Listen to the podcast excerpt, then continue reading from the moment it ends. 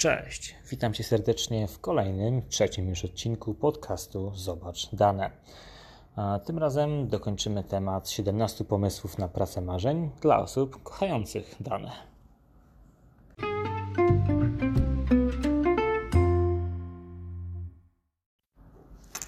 W poprzednim, drugim odcinku omówiłem pierwszych 8 zawodów, pomysłów na pracę, marzeń dla osób kochających dane. Żeby złapać e, ciągłość z tym poprzednim odcinkiem, szybciutko za chwilkę wymienię, jakich to było 8 pomysłów, a w odcinku bieżącym wystartujemy od pomysłu dziewiątego. Zatem numer jeden, o którym mówiłem ostatnio, to analityk kredytowy. Numer dwa, specjalista do spraw modelowania ryzyka. Numer 3 tester oprogramowania, numer 4 data scientist, numer 5 business intelligence developer, numer 6 ETL developer, numer 7 architekt baz danych i hurtowni danych. I zakończyliśmy ostatni odcinek. Numer 8 biomatematyk. No i tak jak wspominałem, zaczynamy dzisiejszy odcinek z numerem 9, czyli analityk do spraw zarządzania ryzykiem kredytowym.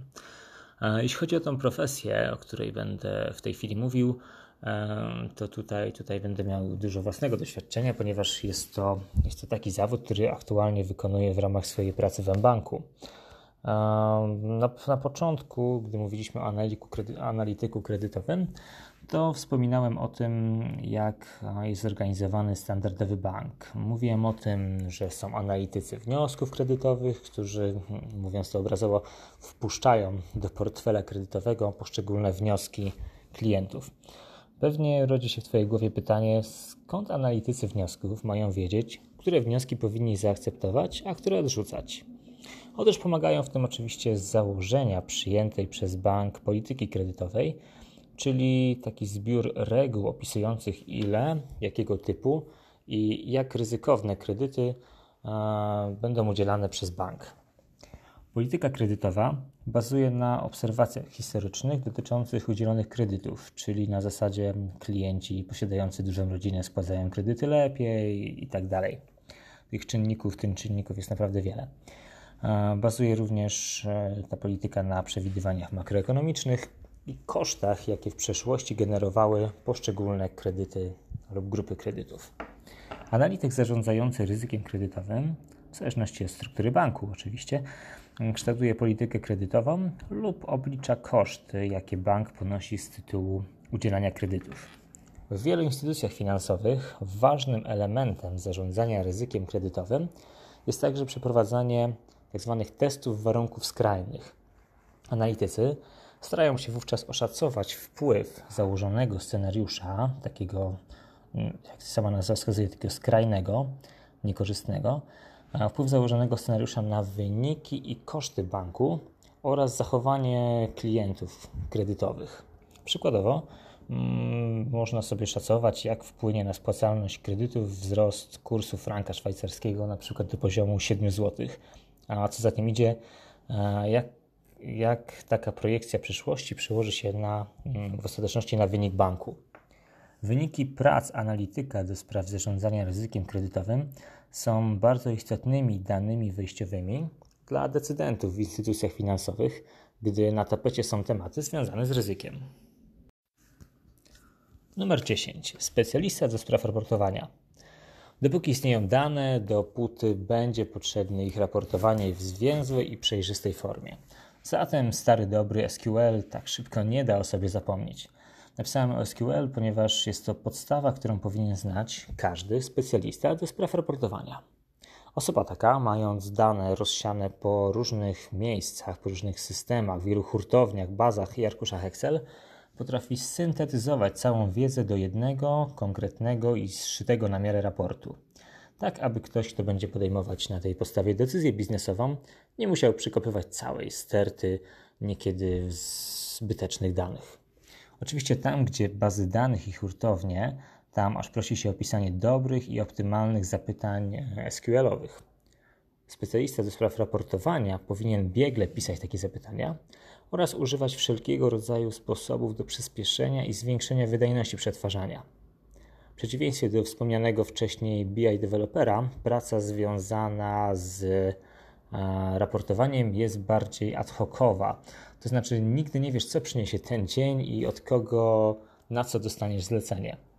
Najczęściej specjaliści raportują w ramach jakiegoś zespołu, więc ich praca służy m.in. w wyszukiwaniu obszarów do pogłębionej analizy merytorycznej, obalaniu lub potwierdzaniu stawianych hipotez lub dostarczaniu przykładów lub też wyjątków.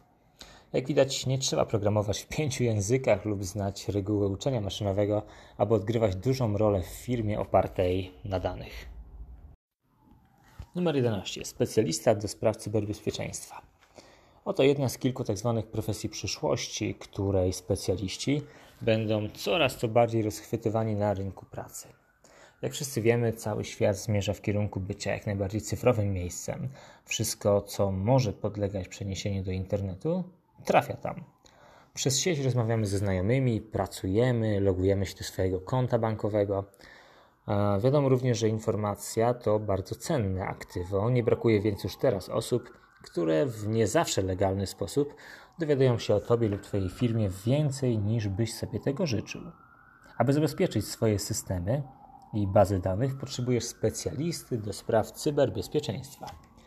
Zadaniem tego profesjonalisty jest zadbanie o to, żeby wzmocnić Twój system obronny w firmie i zapobiegać np. wyciekom wrażliwych danych poza organizację. Do standardowych zadań w cyber security należą m.in. testy penetracyjne. Taki pentester stara się włamać do swojego e, do systemu swojej firmy, audyt haseł czy tworzenie mechanizmów zabezpieczających przed atakami z zewnątrz.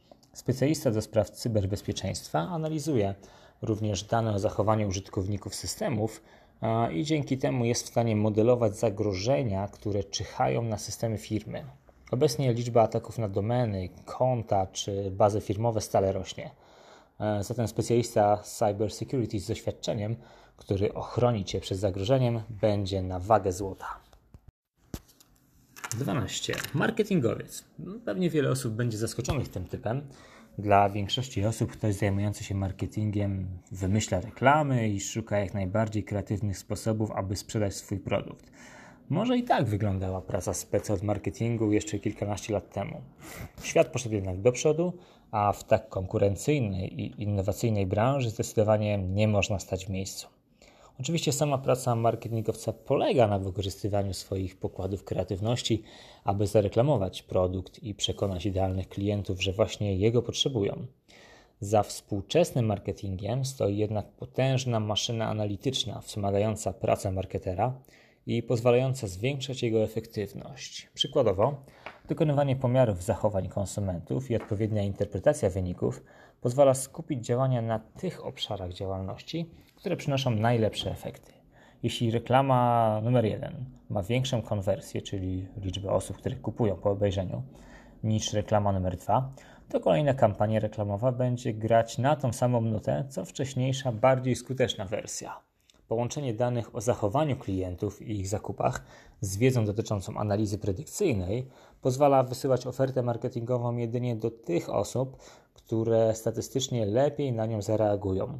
Oszczędza to i pieniądze, i papier.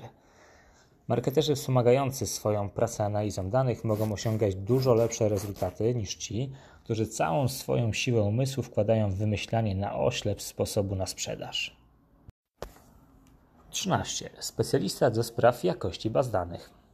Dane ukryte w bazach mają swój potencjał. Odpowiednio wykorzystane mogą przynosić fortuny, polepszać jakość życia, ostrzegać przed niebezpieczeństwami, ale również czynić wiele złego. Wszystko to jest do zrobienia, ale na wstępie musi być spełniony jeden warunek. Dane powinny posiadać wysoką jakość. Z baz możemy raportować, na podstawie danych podejmujemy ważne decyzje strategiczne, ale takie działania mają sens jedynie wtedy, gdy możemy ufać temu, co widzimy w tych bazach. Specjaliści do spraw jakości baz danych dbają właśnie o to, ich zadaniem jest testowanie danych w hurtowni, używanie zbędnych lub nieprawidłowych danych oraz czasem również ich korekta. Praca specjalisty jakości w większości wypadków polega na tworzeniu testów, wskaźników czy mierników pozwalających na wykrywanie słabości baz danych oraz wskazywaniu możliwych rozwiązań problemów. Oprócz naprawiania już istniejących baz, ekspert powinien prowadzić również misję, nazwijmy to edukacyjną. Nie wszyscy pracownicy firmy są przecież świadomi, że niska jakość danych, które wprowadzają do systemu, z dużym prawdopodobieństwem skutkować będzie słabymi wynikami, gdy zaczniemy odpytywać już bazę. W obecnych czasach, gdy ilość danych przyrasta w sposób wykładniczy, specjaliści potrafiący utrzymać duże bazy w ryzach są na wagę złota. 14. Specjalista do spraw przewidywania i planowania popytu. Jakiś czas temu trafiłem na ogłoszenie o pracę dotyczące stanowiska, o którego istnieniu nie zdawałem sobie zupełnie sprawy. Nasze polskie linie lotnicze poszukiwały kogoś, kto wykorzystując dostępne dane o sprzedaży biletów, potrafi odpowiednio zaprognozować przyszły popyt. Analizy, które miałyby przeprowadzać ten specjalista, mają jeden główny cel – odpowiednie zoptymalizowanie siatki połączeń i strategii jej rozwoju w taki sposób, aby osiągać jak największy przychód z każdego rejsu. A pierwszy rzut oka widać tutaj połączenie przetwarzania danych z wiedzą z zakresu logistyki i matematycznych metod optymalizacji. Na podstawie dotychczasowej historii lotów oraz obserwacji działań konkurencji, specjaliści od przewidywania popytu określają, które kierunki lotów będą najbardziej dochodowe Następnie wyniki swoich analiz przedstawiają handlowcom, którzy już wiedzą, co zrobić z taką informacją. Nie jestem w żadnym razie ekspertem od ruchu lotniczego, ale wygląda mi to na odpowiedzialną pracę, w której możesz rozwijać swoje umiejętności analityczne i mieć realny wpływ na otaczający cię świat. A w sumie, czego więcej może chcieć osoba kochająca pracę z danymi. Numer 15. Excel Developer lub VBA Developer. Tak jak pisałem w jednym z poprzednich artykułów na blogu, Excel jest w dalszym ciągu najpopularniejszym na świecie narzędziem do pracy z danymi. Jedną z wielkich zalet Excela jest to, że na podstawowym poziomie można się go nauczyć szybko i bezboleśnie, a jednocześnie nawet nieskomplikowane funkcje potrafią dawać niekiedy spektakularne rezultaty. Z drugiej strony, od znajomości podstawowych funkcji czy tabel przestawnych do osiągnięcia ekspertyzy w Excelu jest bardzo, bardzo długa droga. Przeciętny użytkownik arkusza nie jest świadomy, jakie rezultaty przynosi zastosowanie wbudowanego języka makr VBA czy bardziej zaawansowanych funkcji, np. tablicowych. Wiele firm nie korzysta do tej pory z wielkich baz danych czy data science, bo dla ich skali takie narzędzia nie są po prostu potrzebne. Z drugiej strony, wszystkie raporty, rozliczenia czy operacje potrzebują narzędzia i zgadnijcie, jaki program jest do tego wykorzystywany? Tak, dokładnie. Excel potrafi naprawdę dużo, jeśli znajdzie odpowiedniego magika, który wyczaruje z niego to, co najlepsze. Aby rozpocząć zabawę na poważnie z Excelem, trzeba poznać VBA i ćwiczyć, ćwiczyć, ćwiczyć i jeszcze raz ćwiczyć. Bardzo pożyteczne i edukujące będzie przepisanie najbardziej powtarzalnych i nudnych czynności z Twojej codziennej pracy na polecenia VBA. Jeśli podczas swoich prób utkniesz w jakimś martwym punkcie, to z pomocą na pewno przyjdzie Ci wujek Google. Praktycznie każdy problem, na który natrafisz, przydarzył się już komuś wcześniej i został rozwiązany i opisany na forach, w pomocy czy na wielu blogach w tematyce Excela i VBA. Jeśli dopiero zaczynasz z Excelem i chcesz szybko nauczyć się kilku przydatnych trików, to polecam przeczytanie artykułu e, na blogu Zobacz Dane. Nie musisz się też martwić, że moda na Excela przeminie. Nie tak łatwo będzie zastąpić program używany i zainstalowany na kilku miliardach komputerów. 16. Specjalista RPA. Pierwsze skojarzenie ze skrótem RPA? Hmm. I zanim zaczniesz zastanawiać się, czym może się zajmować specjalista z Republiki Południowej Afryki, czyli RPA, rozszyfruję ten skrót we właściwy sposób. RPA, RPA to skrót od Robotic Process Automation, co ktoś biegły przetłumaczył na polski na jakże czułe zrobotyzowana automatyzacja procesów. Tłumacząc to na prostszy język, chodzi o przygotowanie takich programów komputerowych, które są w stanie zastąpić człowieka w prostych, powtarzalnych odcinkach większego procesu. Będzie to widać lepiej na przykładzie. Widziałem kiedyś, jak RPA zostało wykorzystane w procesie analizy kredytowej. Specjaliści stworzyli program, który wykonywał za analityka proste, ale żmudne i często upierdliwe czynności, takie jak otworzenie rejestru dokumentów, znalezienie firmy w ewidencjach działalności gospodarczych itd. Tak Efektem automatyzacji była oszczędność kilkunastu minut na jeden kredyt. Osoba analizująca kredyt nie musiała samodzielnie wykonywać wielu powtarzalnych czynności, a swoją pracę zaczynała już na etapie samej analizy z pełną informacją wstępną, konieczną na, do tego, żeby skupić się na samym meritum sprawy. Można powiedzieć, że RPA to trochę takie Excelowe makro, ale na dużo większej skali. Tego typu automatyzacji stosuje się tam, gdzie występuje mała liczba wyjątków, a zadanie da się podzielić na proste czynności. RPA jest wykorzystywane często w testach oprogramowania jako jedna z metod testowania. Bardzo dużą zaletą tej metody jest wysoka jakość przeprowadzanych działań i mniejsza liczba błędów. Maszyna myli się rzadziej niż nawet najbardziej doświadczony człowiek. Rozwój tego typu technik stanowi krok do stworzenia wirtualnych pracowników i stopniowego wypierania z rynku pracy osób wykonujących najprostsze, łatwo podważalne czynności. Czy i Ciebie w przyszłości zastąpi robot?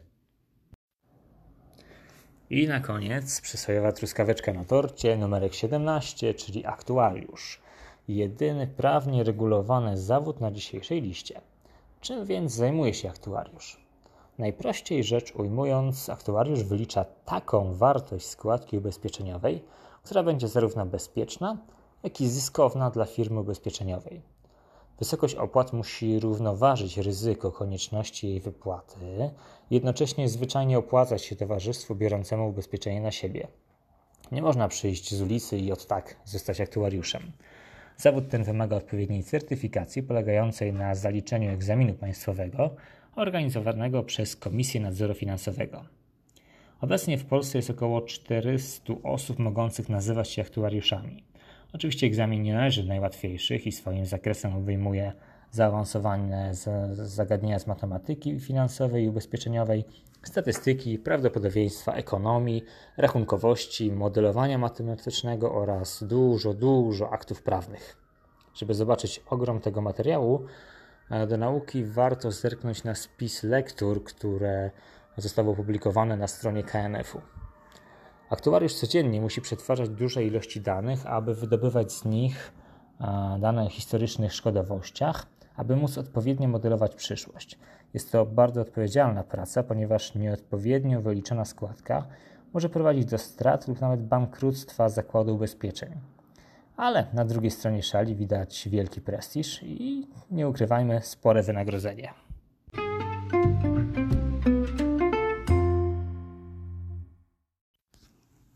I oto dobrnęliśmy do końca. Mamy za sobą 17 pomysłów na pracę marzeń dla osób kochających dane. Najważniejsze, co warto zapamiętać z tego i poprzedniego podcastu, jest to, żeby, żeby uświadomić sobie, że opcji jest całe multum. Jeśli na przykład nie masz czasu i fizycznych możliwości, aby w 20 lat po studiach zacząć zgłębiać macierze, regresje i algorytmy machine learning, a tak najprawdopodobniej właśnie jest, to może nie zostaniesz badaczem danych. Możesz natomiast zakręcić się wokół tematów zostania mistrzem Excela, testerem czy specjalistą do self-raportowania. Dróg prowadzących do Twojego sukcesu może być wiele. Ważne, żeby przejść jedną z nich do szczęśliwego zakończenia. Tyle na dzisiaj. Po raz kolejny zapraszam do zapisu na listę mailową, a możesz to zrobić wchodząc na stronę zobaczdane.pl. Dołącz do naszej listy i dzięki temu od razu dostaniesz informację, gdy na blogu pojawi się nowy artykuł, a dodatkowo co tydzień wyślę Ci zbiór kilku naprawdę ciekawych linków dotyczących zagadnień ze świata danych. Zatem pora się żegnać. Do usłyszenia niedługo. Cześć.